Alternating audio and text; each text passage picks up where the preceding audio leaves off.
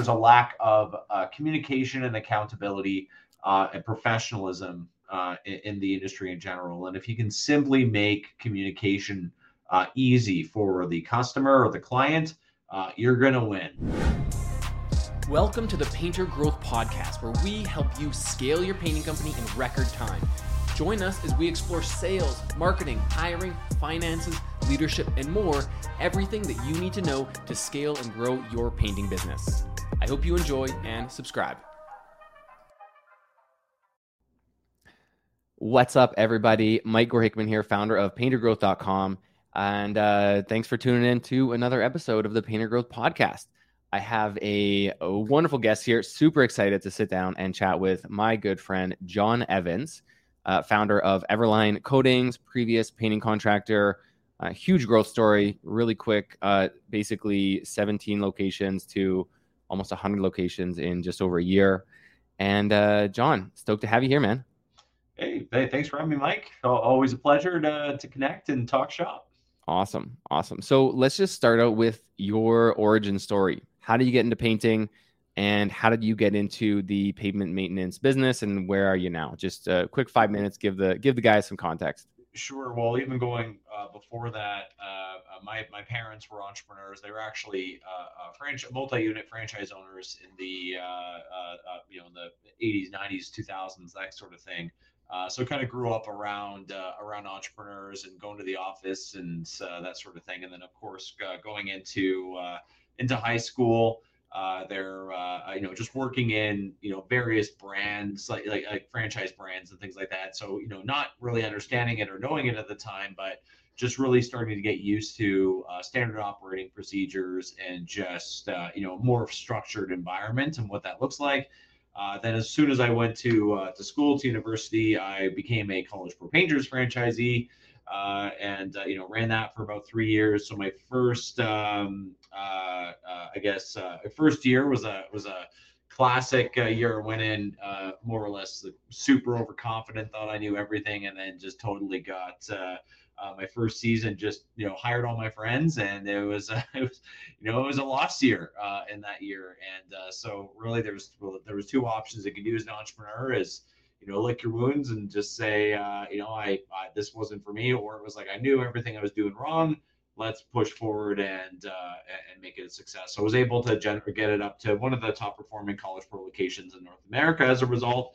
And uh, and then yeah, then as soon as I finished, uh, uh, you know, kind of uh, wrapped up that College Pro Painters program, uh, went to actually I knew I wanted to keep running my own business, and I, I, I, went to a franchise show. Uh, to, you know, just to kind of see, and I ran into a company uh, that uh, was not selling a franchise but licensing a durable type of traffic marking product. and so they actually had a line painting machine on display. So me coming from the painting world, uh, you know, a line painting machine is essentially a, a, a airless Graco airless sprayer on wheels. So it caught my eye, caught my attention, and went up and started discussing the industry. And uh, you know, it's discussed that very much like the painting industry, the line painting world, uh, uh, parking lot line painting world was uh, uh, just lacking a a well branded leader and uh, you know more or less kind of is just applied a lot of those elements that I learned in the painting industry and trade, as well as being combined with a brand uh, and applying them to this industry. And once we you know just started operating, and then you know doubled in revenue, doubled in revenue, doubled in revenue over and over and over again, and eventually it turned into um, uh, you know we, we started to uh, to franchise the business. And uh, this was back in 2016, 17 uh, here in Canada and uh, and then yeah, uh, I've kind of grown a little bit since then. Amazing, amazing, huge story. So you ran your business for how many years before you decided to sell your first franchise? Uh, it was about five years. Five years. Yeah. Um, one thing I really like is that is how you identified a need, which was a professionalism in a new industry that you knew very little about, and realized that it could be done better quite easily. Well, uh, a lot of it was in the foundation of the classic cliche, uh, I guess, contractor issue, which is the um, uh, which is that there's a lack of uh, communication and accountability uh, and professionalism uh, in, in, the industry in general. And if you can simply make communication easy for the customer or the client, you're going to win. really as simple as that. And uh, uh, you know, we started applying that in this industry, and uh, yeah, it's still our number one biggest compliment uh, all across North America. Love it. I mean, especially in the painting industry, there's such a low bar set for customer service and communication and yep. professionalism. Oh, oh, oh, yeah. Well, I think that that's where, uh, you know, it's kind of one of those things where it's not a lot of effort. It's just being on your toes and adjusting your habits to uh, to stay on top, uh, to make sure your client is informed.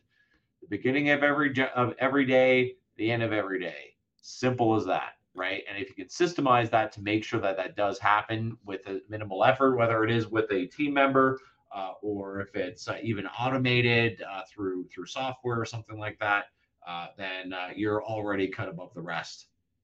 So I want to, I do want to talk about getting commercial work because obviously your business is pretty much exclusively B two B, mm-hmm. and there's a lot of similarities to uh, just paying contractors and how they approach B two B. But before I do that, I want to just uh, dive into the importance of systems because creating a franchise is all about systems. And you've done what so many painters have tried to do, where they get one or two locations and if they have aspirations of wanting to franchise all across the country.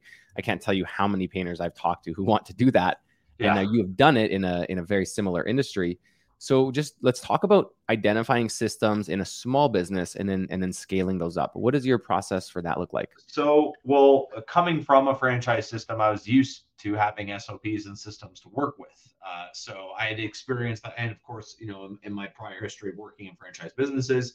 So i began to build systems just for myself uh, uh, you know to because you know when it came to training somebody uh, or even hiring or uh, the estimation process or sales process uh, if i i found it just used far more brain power and just uh, uh, you know just constantly thinking on my feet trying to remember what was the process for this if, if there even was one uh, to make sure that the, the clients were getting a uniform experience that covered all bases uh, and I think that you know once you start developing those systems uh, to really make the execution of your service much more uh, consistent, uh, you are now inadvertently creating something scalable uh, where you have a written procedure that somebody else can do.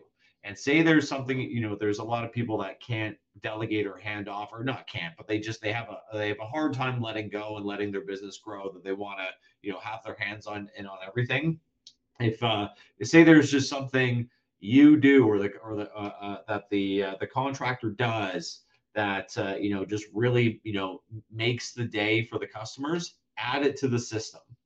Uh, and i think that that is uh, uh, what was kind of a really cr- critical element for me was you know for instance uh, you know i when i would send, send off the crews when i was running this the first location send off the crews, I, you know, it was a big morale booster, uh, uh, you know, for them. I chat, joke around with the crew, things like that as they're getting ready, go, getting ready to go, get out the door, and they'd be energized and ready to roll. But then it came to the point where I couldn't be at every, you know, uh, uh what we call a scrum, uh, uh, where everyone gets together and it's kind of like a toolbox talk. And so I systemized. There's, you know, whoever's leading the scrum has to provide a validation or uplifting moment right? To energize the team, to get them out there. So it's in a way simulating me being there uh, and, and happening that way. So that allowed the uh, just the, the consistent execution of just basic tasks uh, that I didn't have to personally do, which which allowed for scale. And uh, then, of course, you know, making sure that that happens in your own business first. And uh, yeah, no, franchising it that is uh, uh, you know, it, it's it, that's a whole other world. Uh, we could have a whole podcast on that, that kind of thing. Yeah. So I mean, even on the even on the single location, um, a lot of guys are are scared to systemize and delegate various processes and procedures that they do because they don't want their team to make mistakes and mm-hmm. they don't want that, yeah. those mistakes to reflect on them. So, I mean, how do you, how did you at the time deal with that? And I'm sure you still, still deal with some of that. Oh, today. yeah. Yeah, so uh, I'm of uh, very of the, of the very strong opinion that some fires have to burn. Uh, that uh, uh, uh, it's a it's an important part of the process.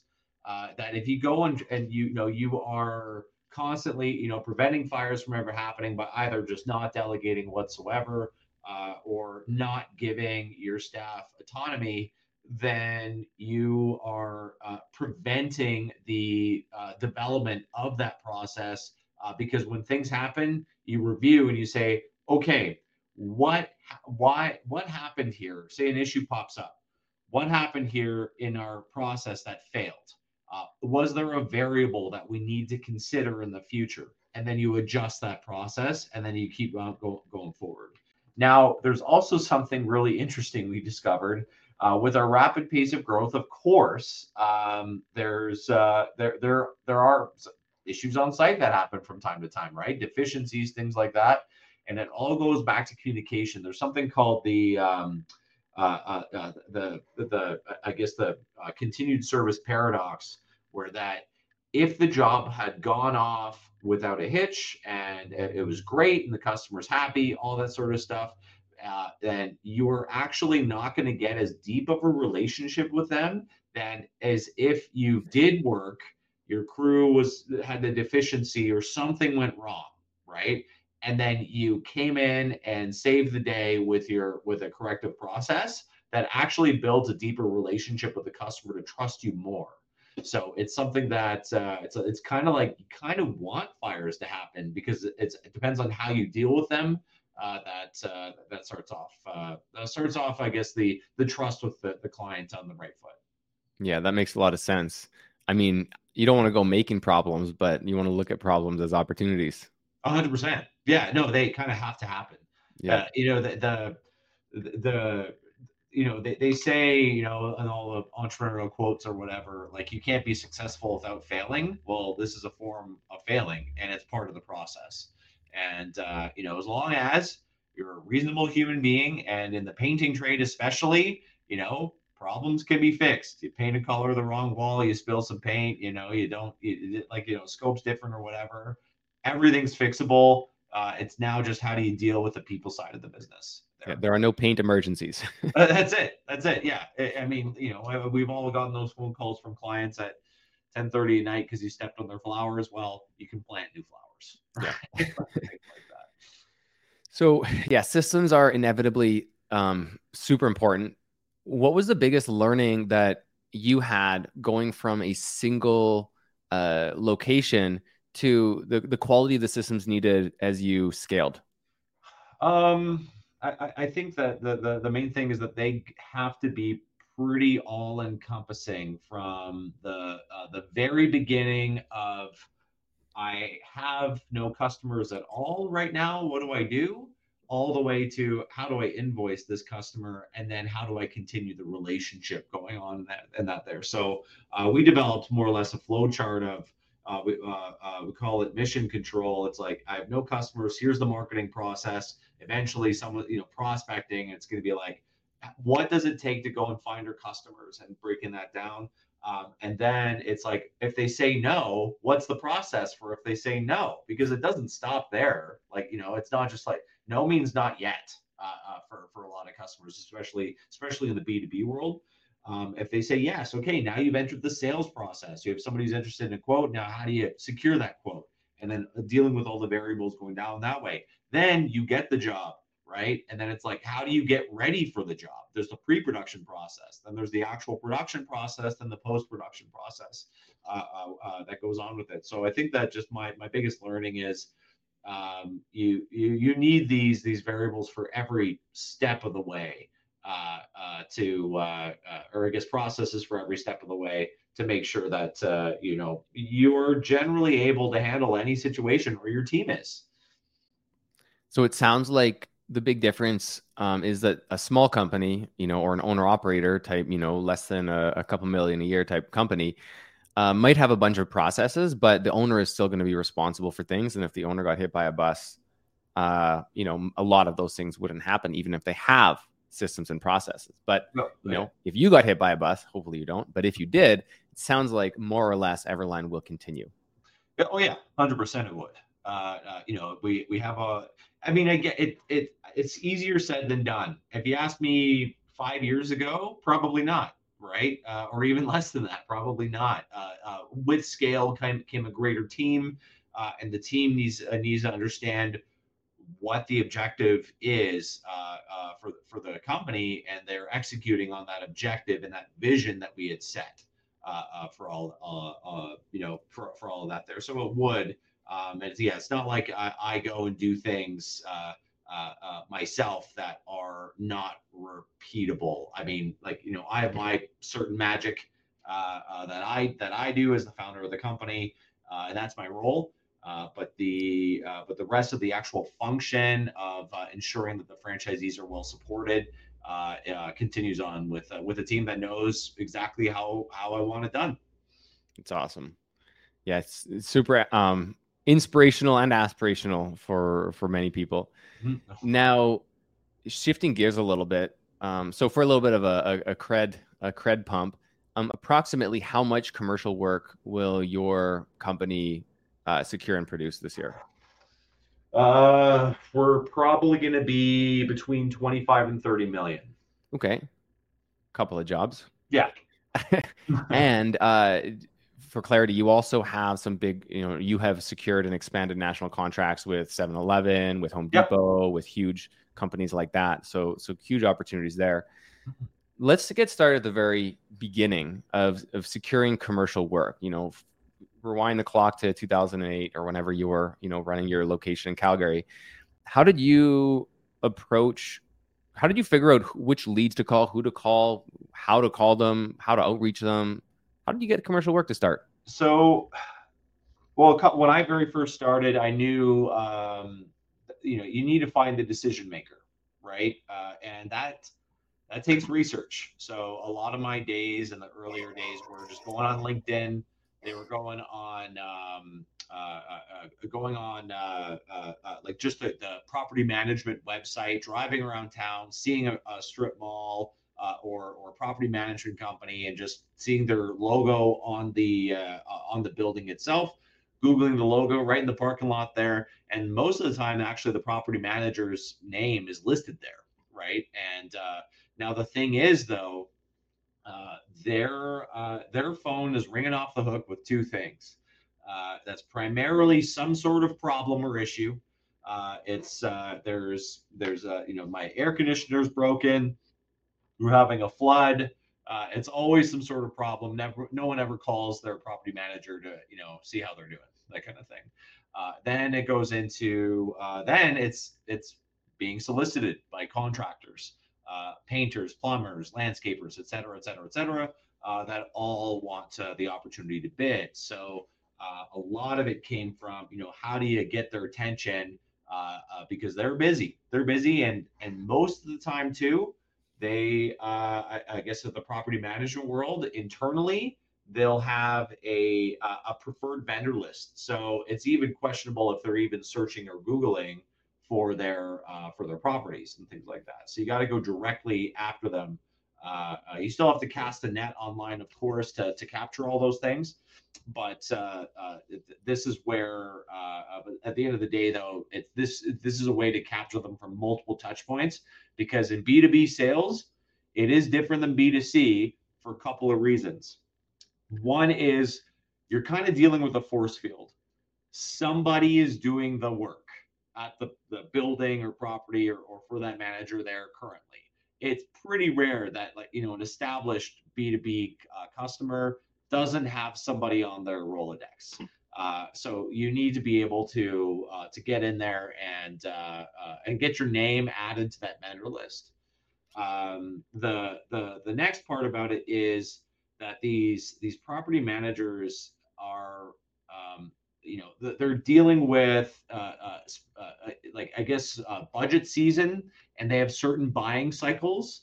And at every you know each property manager or or, or business owner even is at a different state uh, uh, as to when they're willing to buy. Because you have to think about it that you know when you're when a a B2B I guess customer comes to us as painters and they're trying to sell you on something, you might be like, yeah, that's an issue I need to get solved right away. Uh, or you're gonna be like, you know what, uh, this is not an issue for me here right now, but it will be eventually.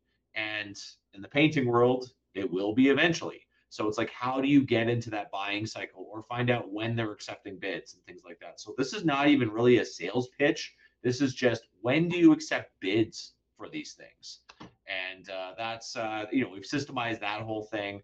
Um, and then, of course, then it goes deeper into refining how do you change language and things like that and dealing with clients to make sure that uh, you don't come across as, you know, salesy pushy, that you come across as just a solid partner that's highly communicative.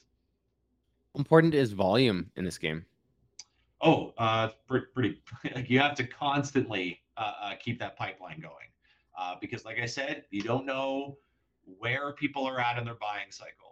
So you know, as you as you uh, uh, go and you build out that that list of uh, people you're going to prospect to, uh, putting them into a CRM to uh, really to make sure that you are keeping track of when you reached out, any notes from the interaction. If they say I collect quotes for this in March, call me then. Well, then yeah, make a note and call them in March or, or February, even better. So uh, things like that are all there, but in B2B, it's all volume reach outs, big time. Uh, because you're trying to find that needle in a haystack as to when that buyer is ready to buy, or if they're not, finding out when they will be ready to buy so that you can be there for when they are. Uh, on a previous call that you came on uh, with us, you talked about I can't remember the exact term that you had, but something about the the buying window or, or having them in the pocket. The window of dissatisfaction. The window of dissatisfaction. Could you talk about that a little bit? Yeah, so uh, it's a concept uh, created by uh, uh, uh author Craig Elias, based here in Calgary. Actually, uh, he it's it's when you have a contractor. so you say you're a property manager and you've got a guy, right? and you're getting a phone call from this pesky painter, aka you here, and they're saying, Hey, I'd like to bid. And then you're saying, Well, you know what? I'm happy with my guy. I'm not even going to accept bids. Right. And so then that property manager or whoever hires that person, uh, and then they drop the ball for one way or, or another, right? That that contractor has become comfortable with that relationship and then they uh, you know don't show up on time or push the job back or or whatever right there's to be that moment where that uh, that b2b customer is to be like this doesn't work for me right now right and then if you can somehow time and get in on that sweet spot where hey you know this is mike you know from mike's painting uh, uh you know you're like i do need this because my guy is you know jerking me around that kind of thing now you're in, you're going to knock it out of the park. And guess who's the new guy? The cool thing about painting contractors is that that window of dissatisfaction is guaranteed. oh yeah, hundred percent. It's it's like so when you hear I've got a guy, I've got a painter, I've got a painter, I've got a painter. It's in B2B sales. That no doesn't mean no. It means not yet. They will drop the ball. It's just how do you get there? And, I, and I'll give a perfect example, even with painting suppliers. I won't name names, but the there was, uh, you know, it was Die Hard, a certain painting supplier, and another paint a paint supplier called me, and they're like, "Hey, I love your paint business. You buy a lot of paint." And I was like, "Well, I'm happy with my my paint supplier. I'm never moving, never moving. Loved my rep, loved everything." And then event, he just kept calling, kept calling, kept calling. And it came a moment where they could not deliver my uh, order. And uh, so, guess who I called? I said, "Hey, listen, uh, I need I need uh, you know uh, X amount of paint uh, like tomorrow 7:30 a.m. And who was there hand bombing like four skids of paint out of his truck into my shop at 7:30 in the morning? Was that second paint supplier, and then he got years of uh, of, of, revenue off of me just for that. And so it's like identical to what we deal with in the B2B world. Yeah, yeah, it's funny. I know I know who you're talking about. yeah, yeah.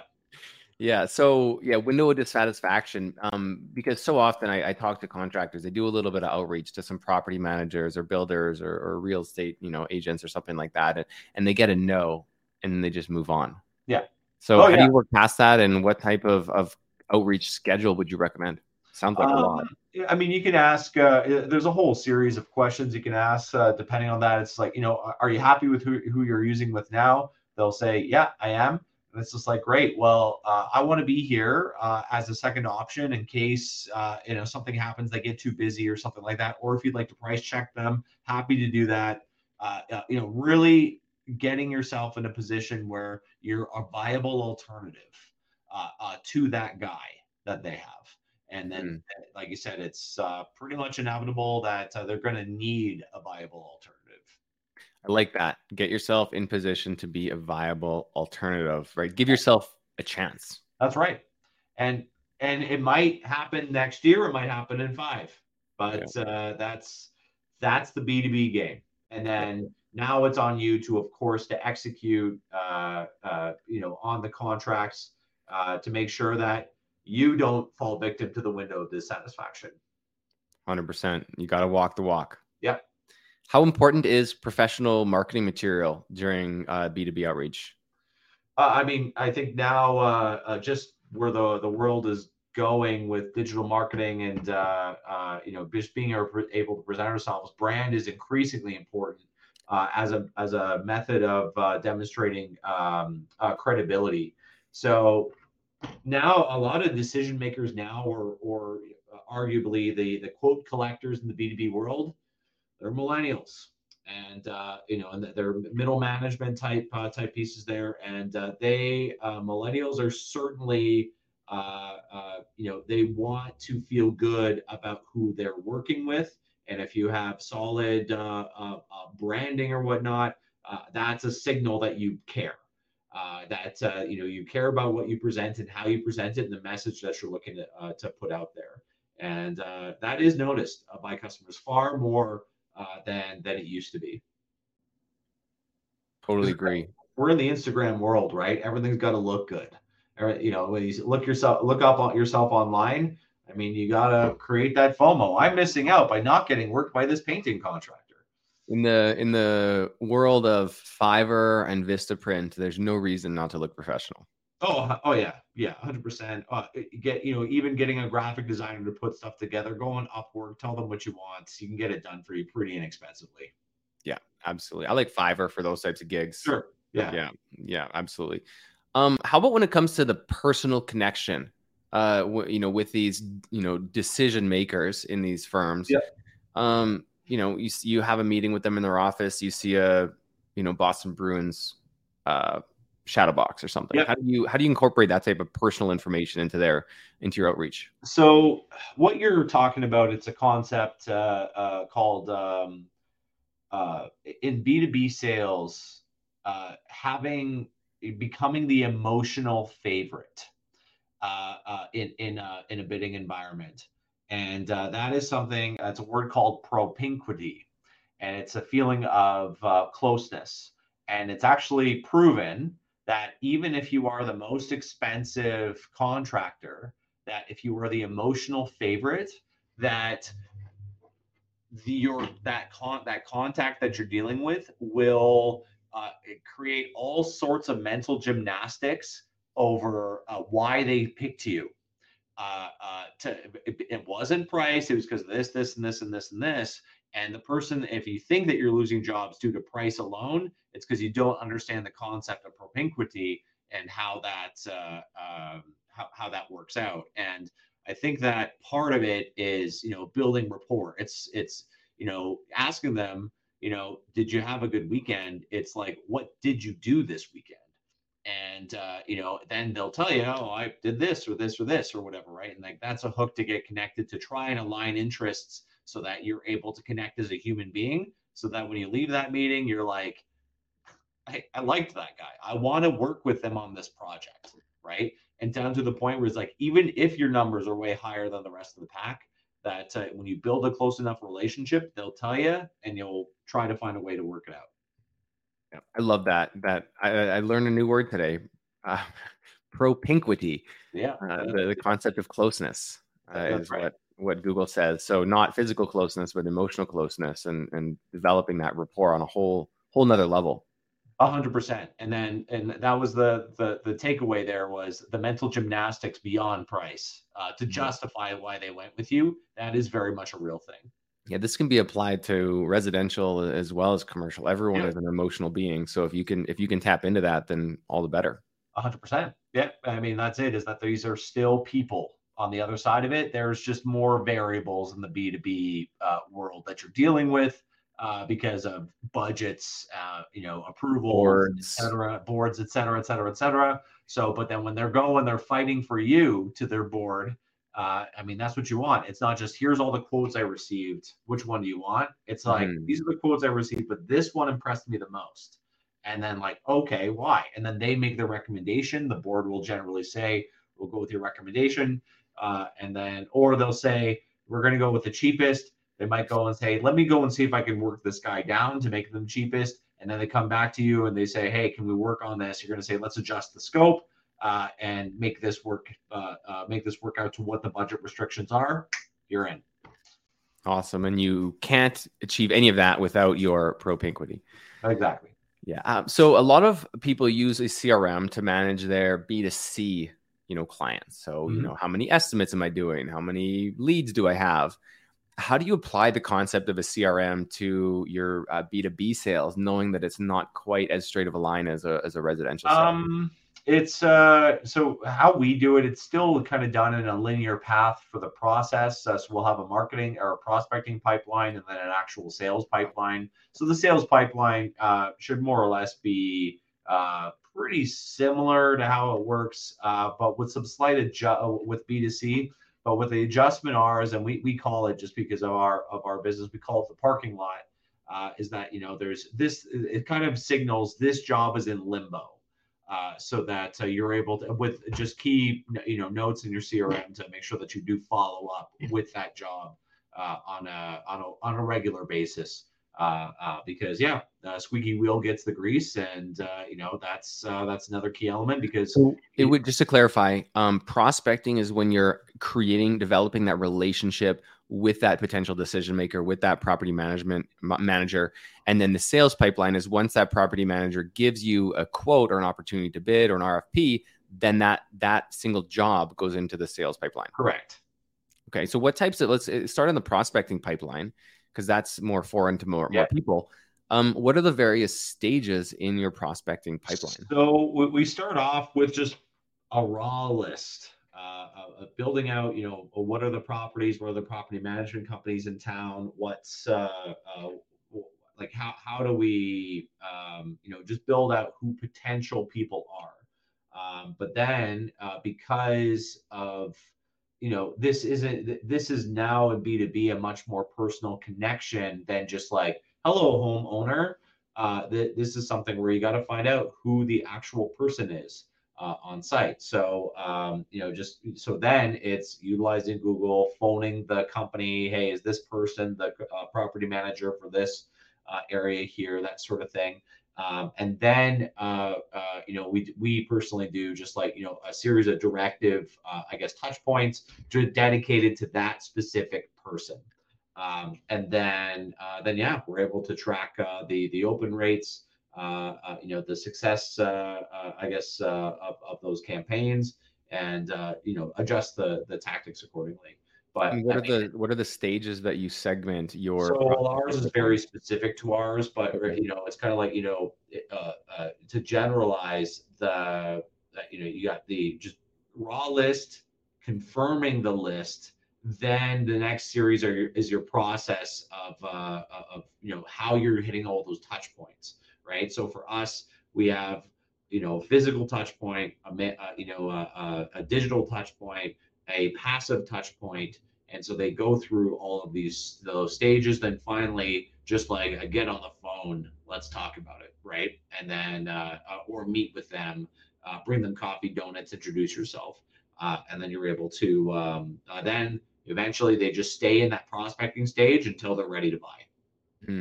And and you won't classify them as ready to buy until not just a verbal agreement to send you a job, but that actual sending you a, an RFP. Uh, no, I would say even if it's verbal, if they say I'd like a quote for this property, then yeah, it, you're in the sales process. Oh, sorry, I meant like, hey, we're we'll definitely consider you next time we have something come up.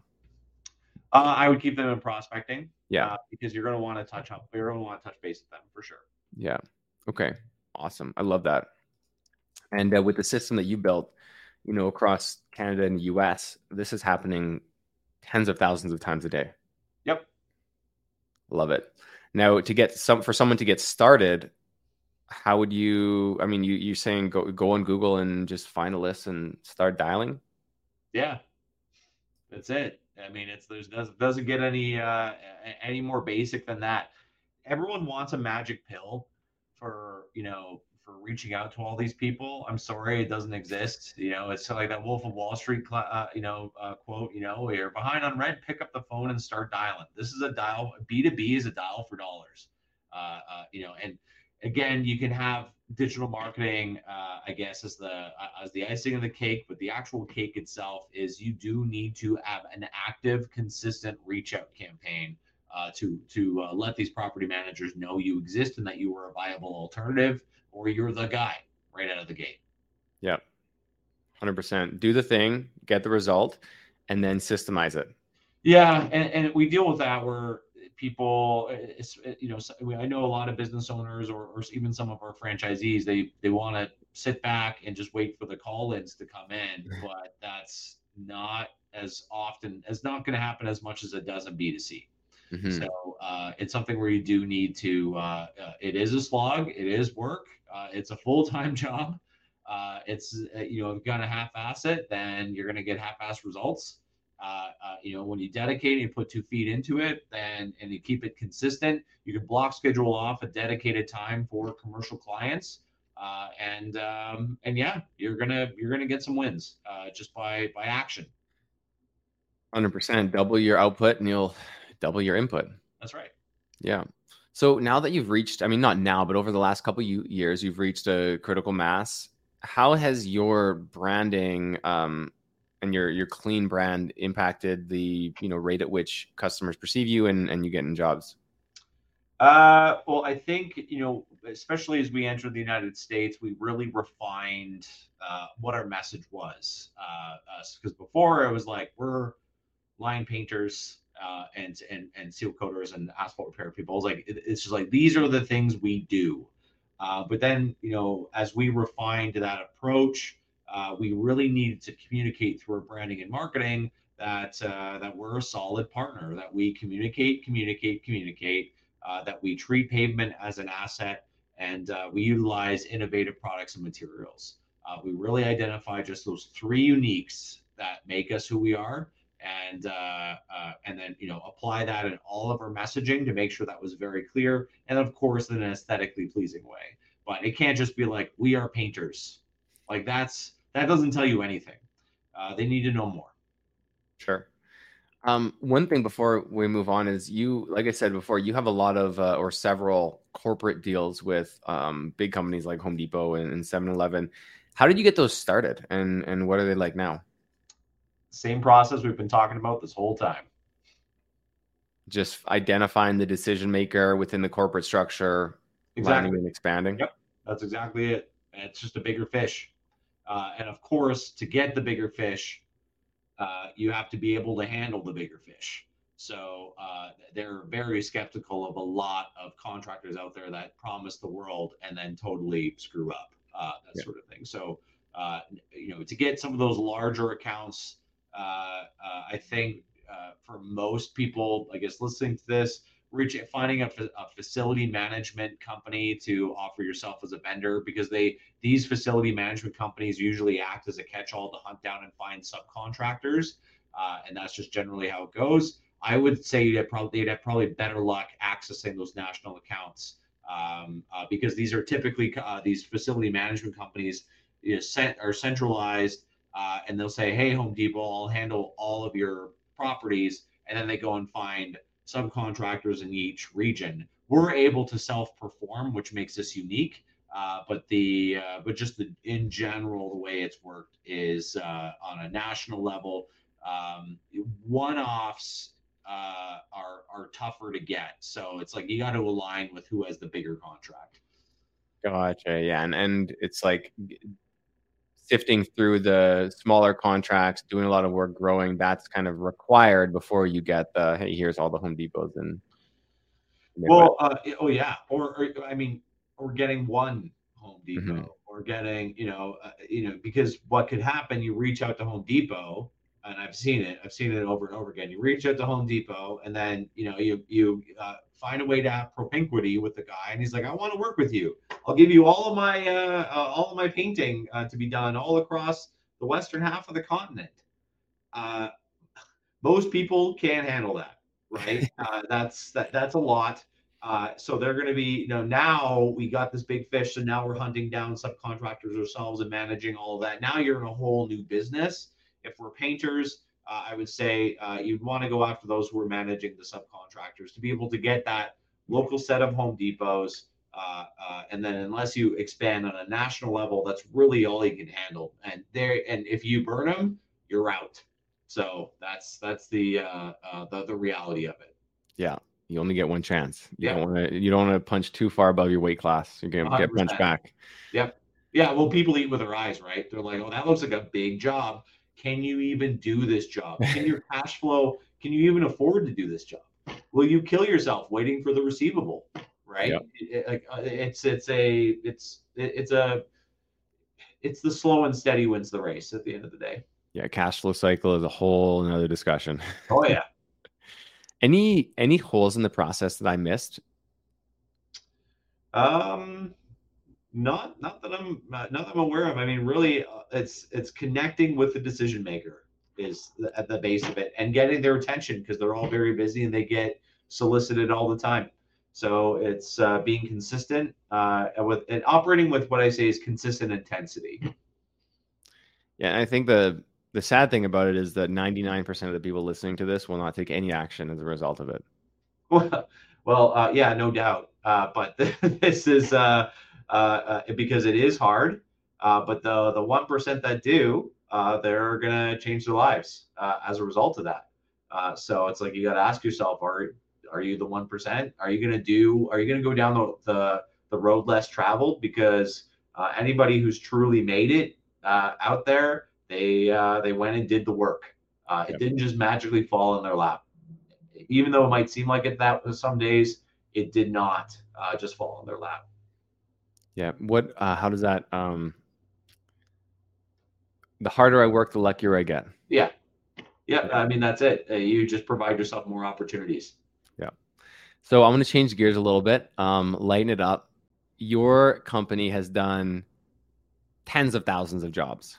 Something like that. What is what is the biggest thing that has gone wrong across if like that one job that like comes to mind is that was an absolute train. Oh, so many. Uh, I mean, uh, uh, I mean, want to in hear our the I want to hear the war stories. Oh, uh, in our earliest years, uh, uh, we were hired to paint the uh, uh, the Calgary airport, and uh, uh, so we had to do it overnight, of course. But the round, uh, f- uh, so we were painting the curb uh, uh, along the departures level, and starting around four or five a.m. Like that's early flights or whatever, right? So people are getting dropped off and uh, uh, dragging their that there's you know we're clearly painting their area there, uh, uh, that area, and we had signs and all that sort of stuff but people uh, started uh, walking through and dragging their luggage through the wet curb we had just painted, and we had paint all throughout the airport, like everywhere.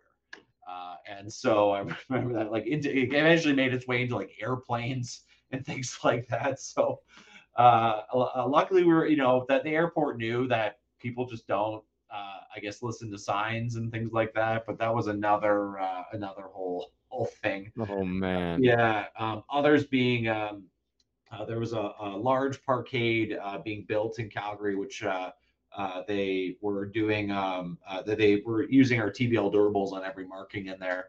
Uh, but then the issue came is that the pavers uh, did not install the or did not pave it correctly, so they had to rip it all up and do it, which significantly delayed us like into December, January, uh, and it's a semi-open parkade. And we had a uh, minus 30 uh, i guess uh, i guess cold blast and it had to get done. And so you know really just dealing with you know our the, T, the tbl durables material does cure down to minus 30 so you can spray and they're like well good thing we're using this product so i'm sending out the crews out there in minus 30 uh, uh, to spray and it takes two hours for it to cure at that temperature so and it gets extra thick and things like that. So uh, all sorts of, uh, uh, of, of different issues uh, related to that there as well. And, and and just yeah, total debacles. But um, those are the top two that come to mind uh, uh, right out of the gate there. And I know other franchisees have had uh, all sorts of their own uh, challenges there, but it's classic, classic stuff. I love it. I mean, as much as you, we all try to systemize our businesses and create processes, you're still gonna get punched in the face. Oh yeah, that's it. I mean, that's uh, actually it's funny. I had a franchisee call me, and he's just like, uh, "I feel like I'm getting punched in the face every single day," and I was just like, "Yeah, this is what you wanted, uh, right? Uh, was to run your own business, and this is why most people don't do this. It's you know, running a business is all about." solving problems and variables and it comes to the point where you just begin to anticipate them uh, and uh, that's when the experience starts to, to come in. And uh, uh, but I mean, you can't learn how to deal with being punched in the face without being open to it. Uh, uh, and so that's that's just the reality of being a business owner, and you got to stick your neck out there. Yeah, what are they in, in the boxing world? They call that having a strong chin. That's right. That's right. Yeah. Right on, John. Well, thanks so much for this conversation, man. This was awesome. I learned a lot. I took like two pages of notes that I'm going to start implementing in my business. I hope that other people also took notes. And if not, if you're painting, if you're on job site, just listening to this, highly recommend going back and actioning this. You could literally make millions of dollars just yeah. by implementing what you learn in this in this last 45 minutes. Yeah. Yeah. I mean, it's just doing the work. I don't know what else to say yeah. So John, you've been you launched just real quick. You went from 17 locations at the start of 2022. Yeah. Now you're at you're quickly approaching 100. What is the uh, what is the vision for Everline Coatings? Uh, well, right now, uh, yeah, we're very, very top heavy with brand new franchise owners. Uh, uh you know, we're expanding very quickly through the United States. We still have some uh, some franchises left in Canada to, to fill out. Um, uh, but right now, uh, you know, taking a lot of uh, lessons and uh, mentorship from some of the greats uh, out there, uh, namely Charlie Chase over at First Service Brands, and Brian Scudamore, 1 800 Got Junk, and Dina Dwyer over at Neighborly Brands and things like that. A couple of great mentors there. Oh yeah, oh yeah. So just you know, I'm I'm right now a young Brian, uh, you know, starting up one eight hundred, and so he's been able to kind of share his insight on the pitfalls I'm going to come across and things like that there. So, but at the end of the day, though, uh, the the, the uh, uh, you know a franchise system is nothing without successful franchisees. Um, and you know, uh, you know, I know there, there's uh, there's going to be people that are like, I don't want to pay that that royalty on my business or whatever. We we do something what we call royalty return, where we are able to quantifiably prove that you are actually gaining at least 30 to 50 percent more value back on top of the royalties that, that are paid to us uh, because of us being able to utilize the uh, you know our buying power and things like that. So uh, right now the main focus is building out, uh, making sure that the franchisees are uh, as well supported as possible. I mean, we uh, for the last two years we've won the top franchise brand in Canada for support. so looking to go for number three here, and so supporting them and continue expanding our operational capacity and expanding our B two B services just in general. Love it, man taking over the world one parking lot at a time. Working on it. Right on. Thanks again for uh, your time here today. And uh, yeah, man, keep crushing it. All right. Thanks, man. Yeah. Thanks for having me. And we'll, uh, yeah, good luck to everybody out there. Thanks for listening to the Painter Growth Podcast. If you want to grow your painting business, go to www.paintergrowth.com or click on the top link in the description. Talk soon.